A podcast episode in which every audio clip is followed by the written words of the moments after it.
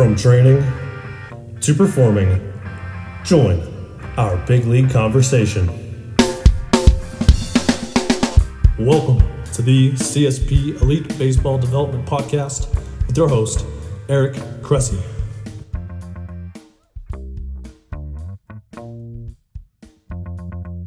Welcome back to the CSP Elite Baseball Development Podcast. I'm your host, Eric Cressey, and this is episode 96. Today's show is a really important topic that I don't think gets enough appreciation.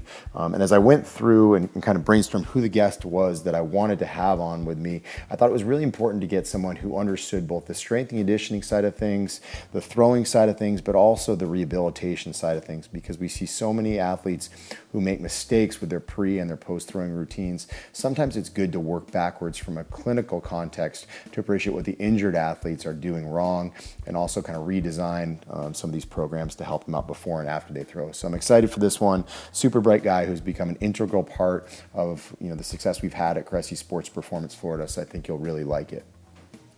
This episode is brought to you by Owens Recovery Science. Owens Recovery Science is a single source for clinicians looking to learn and implement personalized blood flow restriction exercise and rehabilitation into their practice. Johnny Owens and his team work tirelessly to provide you with the most up-to-date, accurate information regarding BFR and its clinical and performance applications. Owens Recovery Science is not only the leader in BFR education and content, but they're also leading the charge in research with involvement in BFR clinical trials worldwide and a multi-million-dollar research grant portfolio. Don't know what BFR is? Looking to learn more about it? Go learn from the ORS crew via their one-day in-person certification courses and read their blog at owensrecoveryscience.com. And be sure to check out the Owens Recovery Science podcast, where Johnny interviews BFR researchers from around the world, in addition to the deep dives he takes and the educational team takes on specific topics, all with the practicing clinician in mind. In addition to teaching you how to integrate BFR into your practice, Owens Recovery Science also sells the equipment to help you implement BFR in the safest, most efficient manner possible. ORS is the exclusive U.S. distributor of the Delphi personalized tourniquet system for BFR, which is recognized even by the competitors as the gold standard in blood flow restricted training and is the only BFR system on professional sports workers' comp in every U.S. league. The Delphi PTS for BFR is the only research-validated device on the market, and it's recognized worldwide for its industry-leading ability to quickly and objectively determine the correct pressure to use and maintain that pressure throughout the intervention. I used the device myself heavily during my rehabilitation from a recent knee surgery, and we integrate it regularly in our baseball programs and our rehabilitation work here at Cressey Sports Performance. For a limited time, you can use the discount code CRESSEYBFR to receive $100 off on one of the Owens Recovery Science certification courses. Just go to owensrecoveryscience.com, select courses in the menu bar to see their upcoming offers, and then enter the code at checkout. Again, that's CRESSEYBFR to get $100 off. Make sure to act now, as this offer expires on June 12th. Today's guest is a physical therapist at Diamond Physical Therapy, which operates out of Cressey Sports Performance, Florida. He completed his undergraduate education at Valdosta State University with a bachelor's degree in exercise physiology, and then went on to complete his doctorate of physical therapy from the University of St. Augustine. After graduation, he completed a strength and conditioning internship at CSP Florida, and following that internship, he joined Diamond Physical Therapy, where he sees patients from all walks of life, but with a particular focus in baseball. In addition to his physical therapy responsibilities, he also serves as the baseball performance manager at Proteus Motion. Please welcome to the show, Tanner Allen.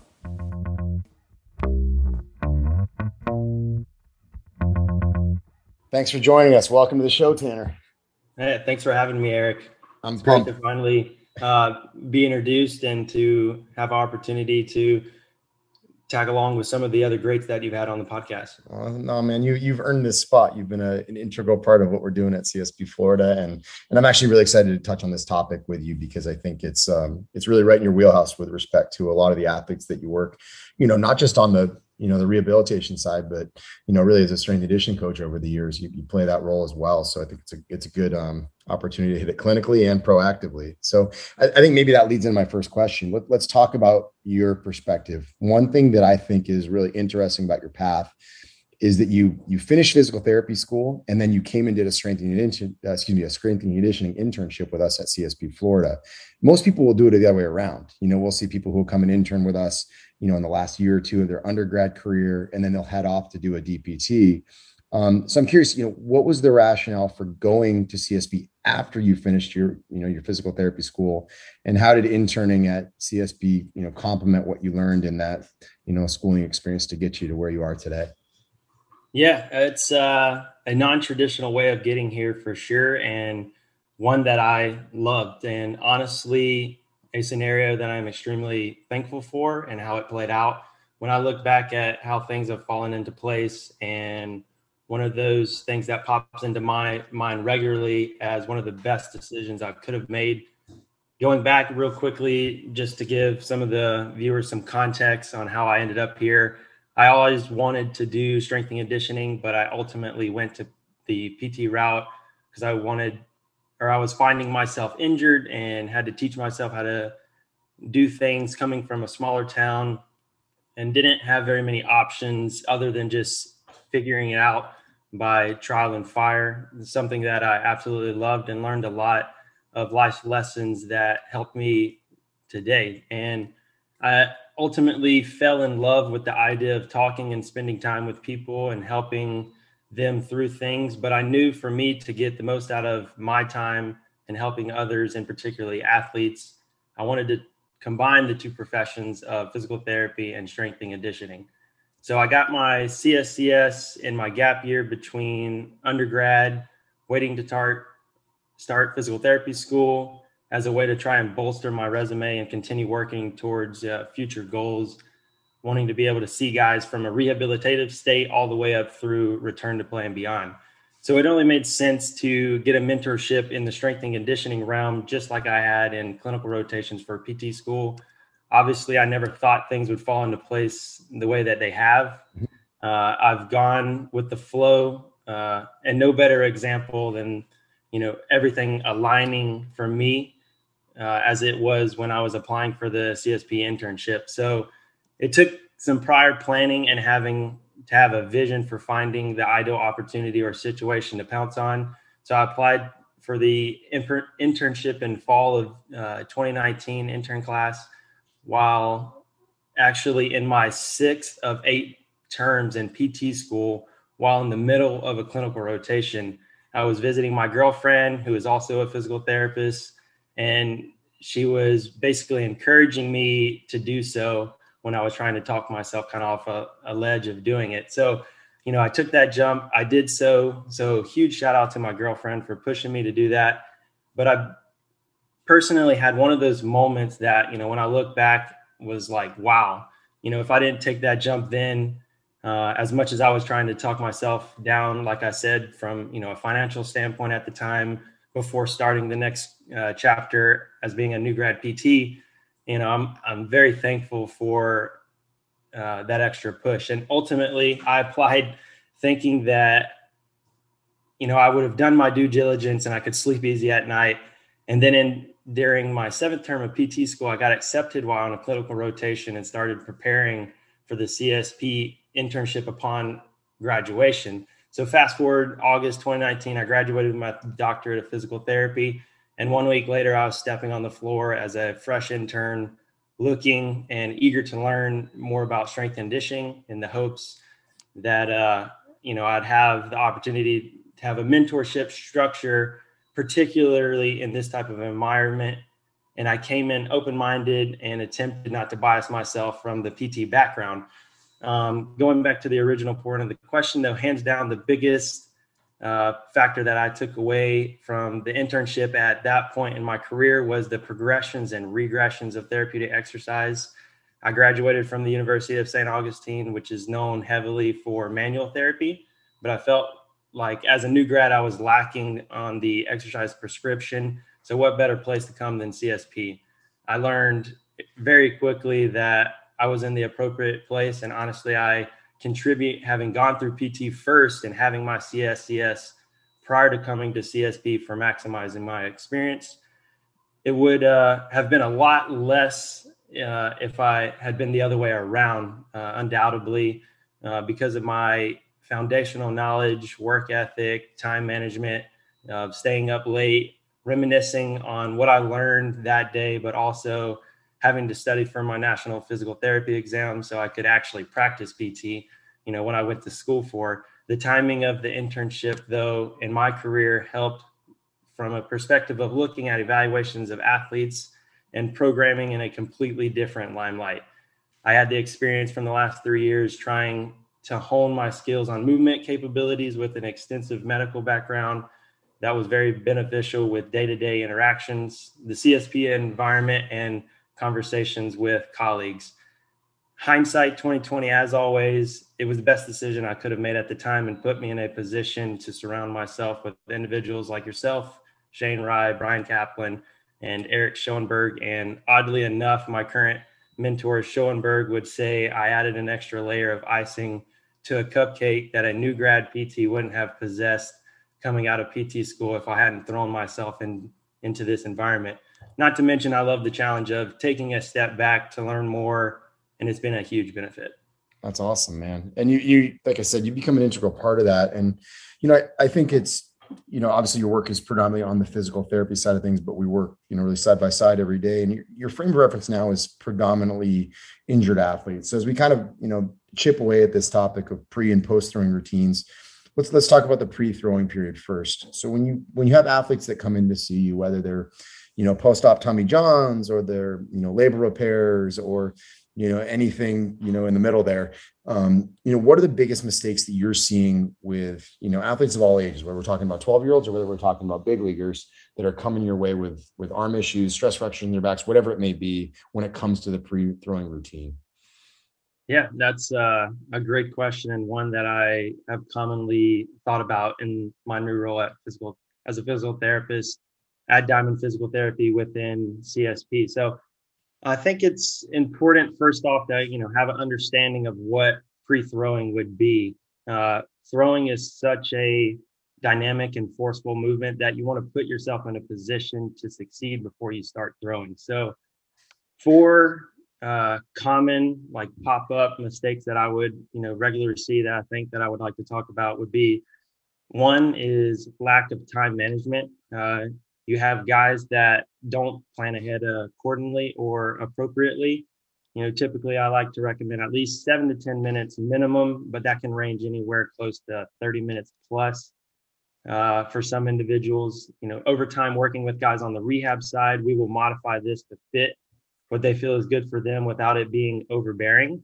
On the other hand, like you mentioned, you have various age groups, younger athletes, where warm-ups are a burden and it takes time for them to, you know, buy in and have pride in the warm up. And unfortunately, you know, I typically, if I'm seeing, you know, those types of patient post injury, they tend to listen a little earlier, which is a trend that I want to change and hope this podcast assists in doing so. Secondly, would be an inappropriate exercise for that individual. You know, I see this every day where high school athletes trying to use heavy J bands compared to, you know, using the simpler version of a junior J band, or they come in with overly complicated warm-ups that, you know, are potentially seen on social media. Following along with that, you think about how high school warm-ups and things are structured with team circles, even, you know, college and professional practices consisting of arm circles, toe touches, haphazardly done J band movements, light sprints, and, you know, voila, they're, you know, ready to throw. None of this, you know, takes into account the different body types or anything, you know, benefit or the benefit of the doubt, though, to, you know, the circular type warmups is there needs to be the camaraderie that comes with these environments. But, you know, even if we could just get, you know, the pitchers that have individualized routine is a great start. And then the third common mistake would potentially be the ordering of warmups. So you have guys that are jumping around from dynamic warmups to stretching to plyo balls, then going back to self myofascial release, and then and that has absolutely zero structure. So that also could fit in a little bit with the inappropriate exercise domain, but it comes down to lack of knowledge on the individual's part. Something I love about CSP and the work that you have done and the coaches do is the great stepwise progression and warm up for strength training. I like to use that kind of mindset. Same thing for pre-throwing. And I'd say 80% of the cases I see that involve throwing, one of the first things I have to do is address the warm-up in some capacity, and particularly the ordering. Turning like the focus a little bit to common mistake number 4 is turning the warm-up into a workout, whereas the desired result of pre-throwing is going to be activation of targeted muscles, not a set of external rotation exercises to failure or burnout before you're going out and throw. That leaves you in a state of being, gassed or low on energy tank before the, event of throwing even starts. I think, one thing that's a really good line to throw in here, it's actually a line from Tim Grover, who, trained Michael Jordan and Kobe Bryant and Dwayne Wade. He had a line in one of his books where he said, don't wait around for someone to teach you something that you already know. Right. So we all know warming up is important. So, when you talk about, young athletes, you're like, oh, I'll do anything to throw harder. I'll do anything to get better. Really the number one thing you can do to get better at baseball, to throw baseballs harder, et cetera, is to have continuity in your training, to stay healthy, and to make sure your body's physically prepared every time you actually go out and do throw. So I always, you hear this from, 100% of players, and then you see, 90% of players completely butcher their warm up. So sometimes it's really just about like the mentality of placing a true focus on it. Would you agree? Yeah. I mean, especially with the high school age group individuals, it's, just getting them to buy in that the warm up really can make a difference in one, how their arm feels, how they feel post throwing. Whereas on the flip side of the coin, you have guys that are used to training. They take pride in the warm up, and, the consistency and the durability and things definitely show because, they're spending time on the things that matter to prep themselves for that activity. One other thing I think, I can probably add from, from seeing this day in and day out and being around big leaguers for, over a decade now, is you never want to base your warm-ups off what you see at a Major League Baseball game. And the reason is simple, that a Major League game, it might take place at 7:00, and guys have been doing some form of activity for 5-6 hours by that point. A lot of them have already lifted.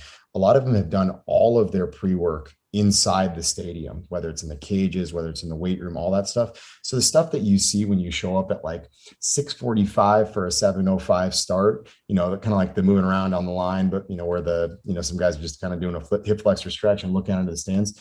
That's actually not, 95% of major leaguers warmups. That's actually just kind of them, going out and like appreciating the atmosphere and like kind of getting into their zone. And, half the time they're talking with like a player on the opposing team or something like that. And I think that's one of the biggest mistakes that, fans see, is that they think that's what's really taking place. In reality, the quality stuff's all taking place inside before they ever step foot on the field. And kind of building on that, let's maybe, put this into like a little bit more context that people can really understand. What's your opinion of like a streamlined warm up for someone who needs to establish a basic pre-throwing routine? What's the order you go in? What do you think the key non-negotiable entities are? And then, maybe once we've talked about that, we can talk about where maybe it gets sexier when you have more equipment and more expertise at your fingertips. Yeah. First off, I think that that's an extremely important statement that you made, that 90% of like potential warmups are already done, behind closed doors that, the general public might not see. And that's something that's more evident today, having worked on both sides, and now, post-COVID era, having gone back and actually watched games, of seeing what you actually visually see on the field versus what takes place behind those scenes. So I think there are at least 6 pivotal points that need to be, included in a good warm up. And it comes down to having a game plan that decreases time and builds routine. So soft tissue is kind of like the first one in that chain, whether it's self-administered via foam roller, lacrosse ball, Theragun, or given, by me manually, more so on the rehab side in some way. And then secondly, you're going to have, your ground-based focused mobility movements, which are going to be addressing the lowest hanging fruit in a timely manner, something that's going to get this athlete ready based on their individual presentation and evaluation. So simple things such as PRI breathing, ground mobility focused movements based on the individual from a evaluation standpoint. So examples are targeting, hip mobility, T-spine mobility, or lower extremity limitations or deficiencies, and then kind of transitioning more towards your ground-based activation. So I like to view this as we just created a transient improvement range of motion or altered their state of central nervous system state. And now we need to turn on specific regions of the body, as throwing is going to be a full body routine. It only makes sense that we, go through these checkoffs. This is all dependent on the individual, and we can't fit a square peg in a round hole, just as we wouldn't prescribe the same warm up for a stiff athlete as we would a hypermobile or lax athlete. So I personally like to break it down into regions of the body, simplicity and time management, along with flowing fluidly between positions to avoid confusion, or having the athlete get up and down, walk all the way across the gym to grab equipment. So we address all things, particularly in prone first, and then, in supine. I like to always include a core or glute activation as we're getting ready for the full body task. And it only makes sense and a common link in the chain that we want to have a positive impact on signaling the brain that this area is turned on. And then finally, any seated positions or things before we transition to actually getting the athlete up and movement. All in all, a well-established warm up on paper should be, similar to an essay that you wrote in school. You have your introductory paragraph, your body paragraphs, and your concluding paragraphs. And oddly enough, I was horrible at English in school, yet here I am referencing writing. I know a few people will get a kick out of that. First time a 5-paragraph essay has ever been referenced on the Elite Baseball Development Podcast. Yeah. So you're a trendsetter. But the last three parts can be, slightly interchangeable, just as like the bodies of your essay can. Yet the ordering that makes the most sense for me would be, your full body dynamic movements. So tying together the ground-based movements with the individual's needs in mind into a functional movement pattern that targets both multiplanar and triplanar movements, as well as challenging single leg stability, hinging, light plyometrics, skips, jogs, and things that start to make a change in the body temperature of the athlete. Mm-hmm. And then we move into more of like your arm care specific. So once the athlete is in a state of feeling like their body is warmed up, I like to get into arm care, something simple. It's not rocket science. I want the muscles responsible for upward rotation of the scapula. So serratus anterior, lower trap, and upper trap, but with the added focus on, the serratus anterior and the lower trap being the prime targets. Then, of course, the external rotators in a controlled environment, and then something that recreates a more dynamic layback or changing into and out of ER and IR and engaging the posterior cuff in prep for throwing. All of these things can be done in different parts respectively, but an ideal scenario on throwing days, this needs to be checked off. It would be the same as, SpaceX or NASA 10 minutes before liftoff, pulling the plug on the launch. In this case, it would be throwing. The posterior cuff and upper rotation activation must be done in my eyes before throwing. And I kind of have a funny story. Just the other day, I was working with an individual that I was not seeing for PT, but mainly asking for his help to perform supine ER holds on me early in the morning as part of my arm care routine, as I throw upwards of 4 to 6 times a day with all my rehab guys. And it turned into one of these scenarios: you scratch my back, I'll scratch your back, with us trading a set of ER holds for myself, and I'll do a set for you. Later that day, he made the comment to me that his arm felt 100 times better, with his throwing, just from having, felt proper in-range cuff activation before going out. So, just a subtle thing to turn that area on has huge benefits. And then the last phase of, a structured warm-up, needs to encompass some of those athletic-based movements and full-body sequencing movements. This is going to be your med balls. You know, we have that opportunity to use Proteus here at CSP, which I love having for, you know, things such as post-activation potentiation drills to get short-term benefits. And this is also where you can then throw in some of your plyo balls, skill-specific demands, or insertion of proprioception and kinesthetic awareness of the body and arm care, and awareness of the kinesthetic awareness and of the body and arm can also be added in. I like it. So you kind of hinted at Proteus, and I know you'll take it even further with other guys. Obviously, rehab cases, everybody has unique, you know, kind of, you know, needs in that regard. So when you want to go kind of next level with stuff, you know, what are the things that you find are, you know, are maybe not the things that you introduce to the 16-year-old kid who's just kind of like find his way, but you might throw out your major leaguer who's doing a rehab. Like I know, you know, right now you've got a guy who had a lat tear that with a repair, and then there was a humeral shaft fracture. Like, you know, he's obviously a guy who's got a really substantial injury history, a big old scar from that repair. You know, what are you doing differently with someone like that versus the, you know, the novice high school kid?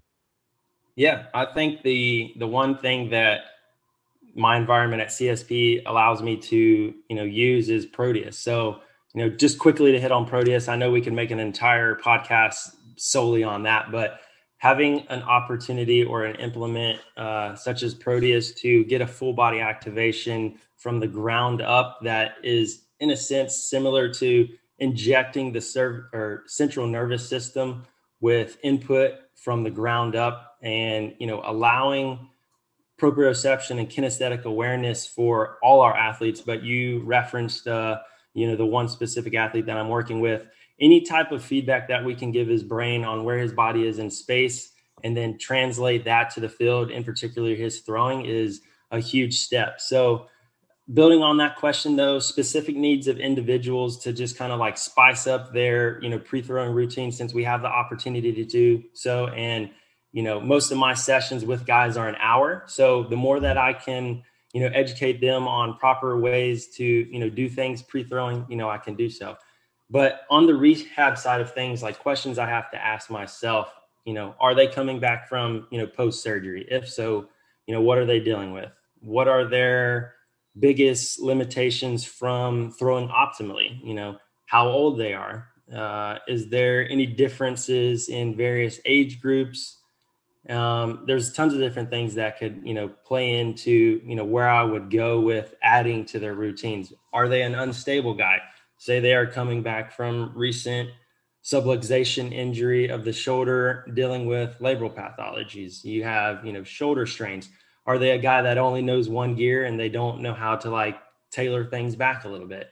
Are there any factors like habitual postures, you know, where guys, you know, have the opportunity to train with me for a few hours out of the week in the grand scheme of things, but then, you know, they go right back in front of their TV, you know, playing video games. So having the opportunity to take it a step deeper on the individualized program, in my mind, and having the opportunity to get granular is what gets me as a PT or, you know, our coaches to get the most out of, you know, our guys before they're throwing. And, you know, that's just to name a few, but ultimately it comes down to each player being open-minded and aware as to what their limitations are and having tools or game plan to address those. And I think, you know, really, and that was all great stuff. I think it is important for us to qualify stuff. Just because we're talking about a lot of different entities doesn't mean this takes an hour and a half. You know, most of these guys, you know, it's somewhere in the ballpark of 20 to 25 minutes before they're, you know, they're really out there throwing a 5-ounce baseball. You know, it might be, you know, 5 to 7 minutes of foam rolling, you know, and then maybe there's a little bit of manual therapy with you just to kind of get the motion where it needs to be. There's some positional breathing, there's some mobility stuff, there's some, you know, ground base and standing, there's some scap control and cuff activation. Maybe they throw the med ball, maybe they hop on Proteus, you know, maybe they do some rhythmic stabilizations. But this isn't taking 4.5 hours. You know, it's really just a, you know, a 20 to 30 minute initiative to get them going, get body temperature up, and really groove those patterns that we need. And I think we talk about all these different entities that it can include. And a lot of people think that, you know, it's going to be absurdly long. And I don't feel like we have any athletes that complain about the length of the warm up. As we kind of advance, let's talk maybe about the post-throwing period now, because it's equally important. And as we do that, you know, there's probably a few things that we should look at. You know, it's first, you know, in the grand scheme of things, right? I've often talked about throwing either makes athletes tighter or it makes them looser. You know, they go in one of the direction. They get more unstable or they lock down. And a lot of those guys that lock down, you see, you know, the transient changes right off they come off. You can see limited shoulder flexion and a loss of, you know, rotation, whether it's ER or IR. And then the next day, it actually might be more, you know, substantially worse as, you know, they lay down a little bit of, you know, delayed onset muscle soreness potentially on top of it. But, you know, what are the mistakes that you're seeing athletes after they finish, you know, throwing? What's your go-to stuff that they're not doing? Yeah, I think there's a lot that we could take away from the pre-throwing mistakes in that as well. But I think first, it depends on the type of day of throwing that the athlete does, you know, as that range is extremely wide. But if we have some common things across the athletes that have been talked about or that I've seen, it would probably be the obvious one would be they don't even do a cool down at all. So example, someone hopping on the bus or a car after a game, not flushing out the garbage and bringing in the groceries in the context of optimal recovery.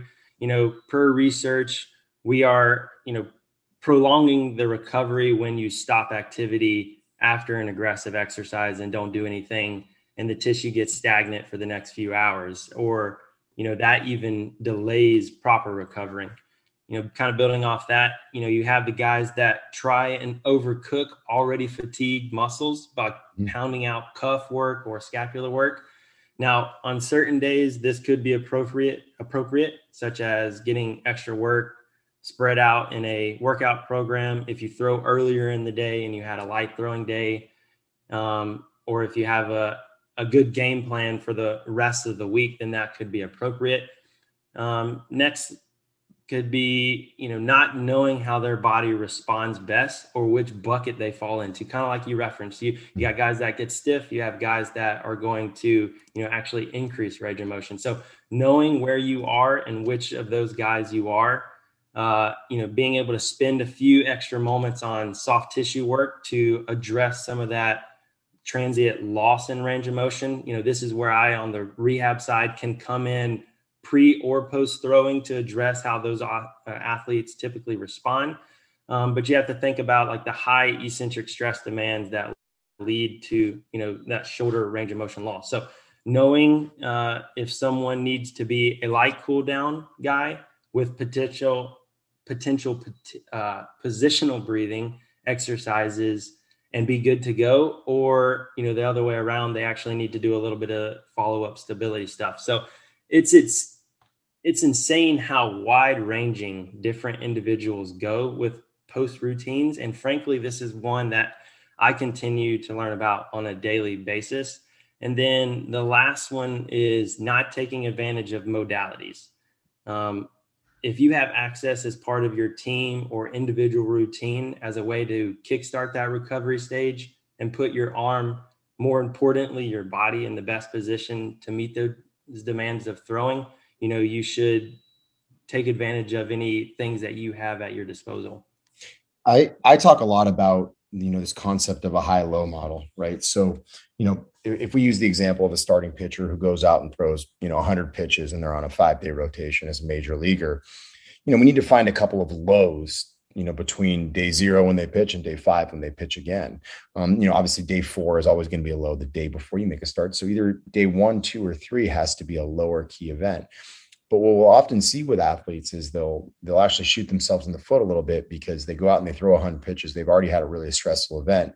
And then they come off and they beat the crap out of themselves with a high volume of rotator cuff stuff.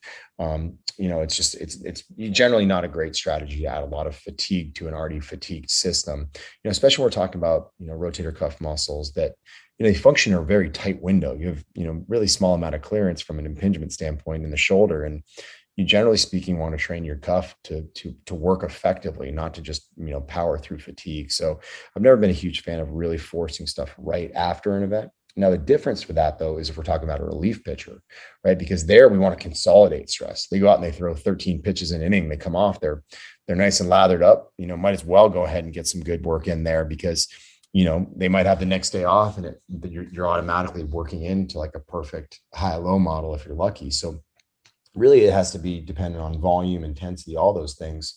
And also time of year, right? You sometimes can throw things at people a little bit differently in the off season, knowing that, you know, you're looking for the long game. You know, you want to develop some kind of adaptations that's going to protect you when you take your foot off the gas pedal from a training standpoint during the in season, you know, phase. So I love that. But where you hit the nail on the head is, you know, modalities. You know, if you have access to them, you know, it might as well take advantage of them. And, you know, I think we've been pretty upfront that we're not big on icing, and I don't think I've ever even seen you use an ice pack at our facility. I'm not even sure we have an ice machine in there, aside from what's in the freezer in the staff lounge. But what are the ones that you find yourself using the most from a recovery optimization standpoint with our athletes?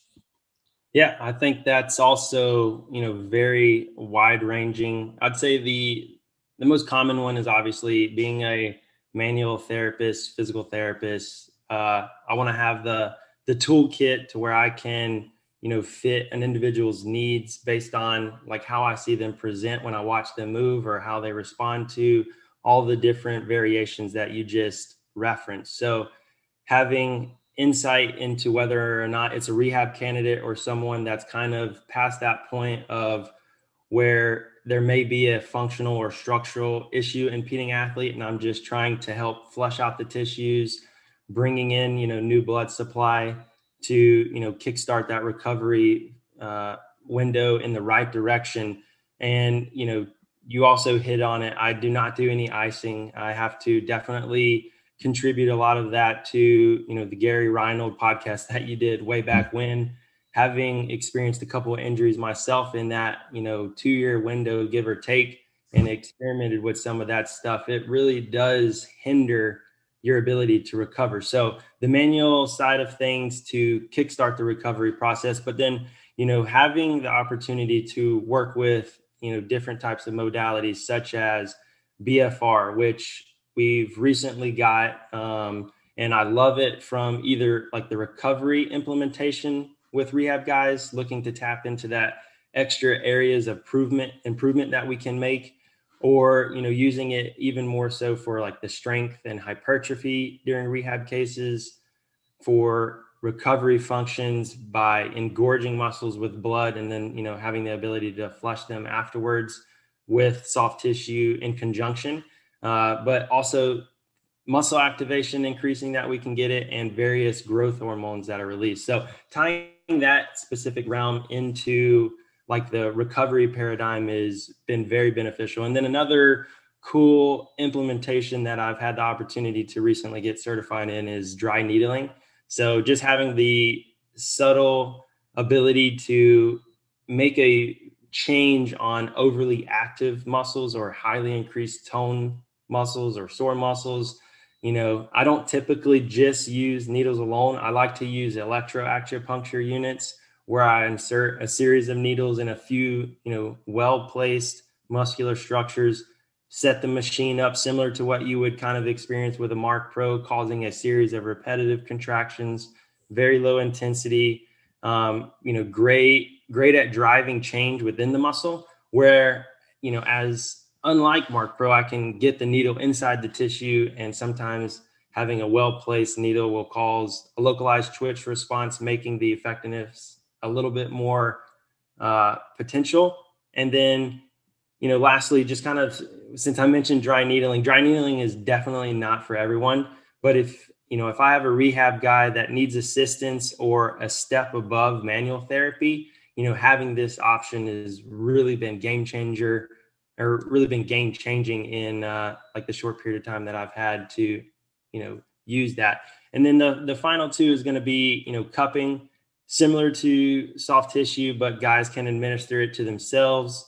You know, a lot of guys really love it in the facility, and then, you know, other guys, it doesn't really work for as much. So having those insights into individuals on what they like and what they don't like helps kind of bridge that gap. But then, you know, lastly, Mark Pro, the continuous active recovery capabilities that you can, you know, slap the pads on.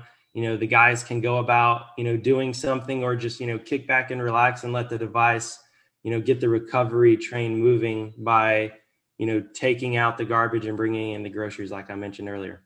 I like it. And, you know, I think, you know, we even maybe even skipped over the two most important things, and that's, you know, nutrition/hydration and sleep. I thought, you know, we had Jimmy Nelson on a recent podcast, and, you know, you worked closely with Jimmy this past off season.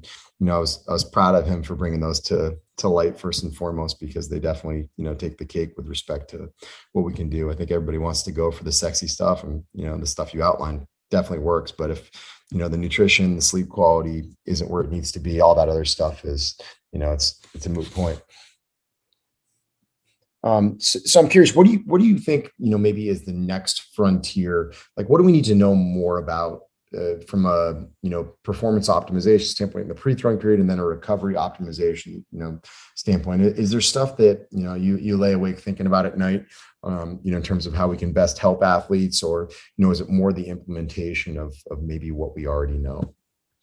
Yeah, I think it's a kind of a combination of both. I mean, I know that myself, I'm new to the PT game. I'm new to the baseball realm. I feel like I'm playing catch up from, you know, a lot of years past, but, you know, that's what makes me wake up at night, knowing what can I do better for my athletes? Where can I listen to some of the common stuff that they're dealing with?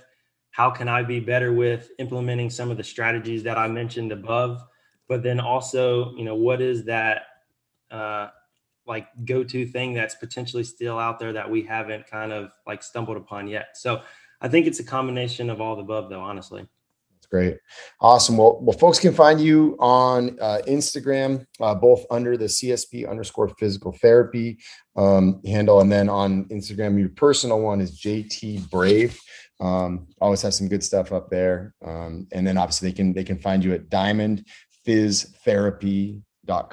That's the physical therapy entity that you and Eric Schoenberg head up out of our Florida facility. Tanner, this is awesome. Thanks so much for taking the time to join us, and lots of really good insights here. Thank you very much, Eric, and wish you the best with your quick trip up to Massachusetts, and can't wait for you already to come back. I miss being able to bounce questions off of you all the time. So thank you for the opportunity and inviting me on the podcast. You got it, man. We'll see you soon. Thanks again. Thank you. Thank you for joining us for another episode of the CSP Elite Baseball Development Podcast. If you enjoyed this episode, we'd be thrilled if you'd consider subscribing to the podcast and leaving us a review to read on iTunes. We welcome your suggestions for future guests and questions. Just email elitebaseballpodcast@gmail.com. Thank you for your continued support, and we'll see you next episode.